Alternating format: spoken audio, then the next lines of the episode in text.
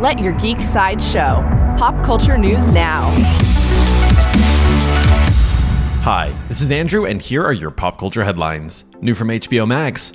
D C Comics' third season of Doom Patrol premieres today.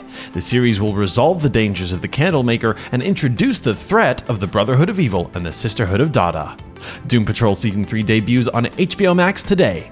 Also from H B O Max, H B O Max released their first official teaser for Peacemaker, the upcoming spin-off of James Gunn's The Suicide Squad. The trailer shows Peacemaker arriving at a bar in his costume, which he insists, in fact, is a uniform. Peacemaker will shoot onto H B O Max on January sixteenth, twenty twenty-two.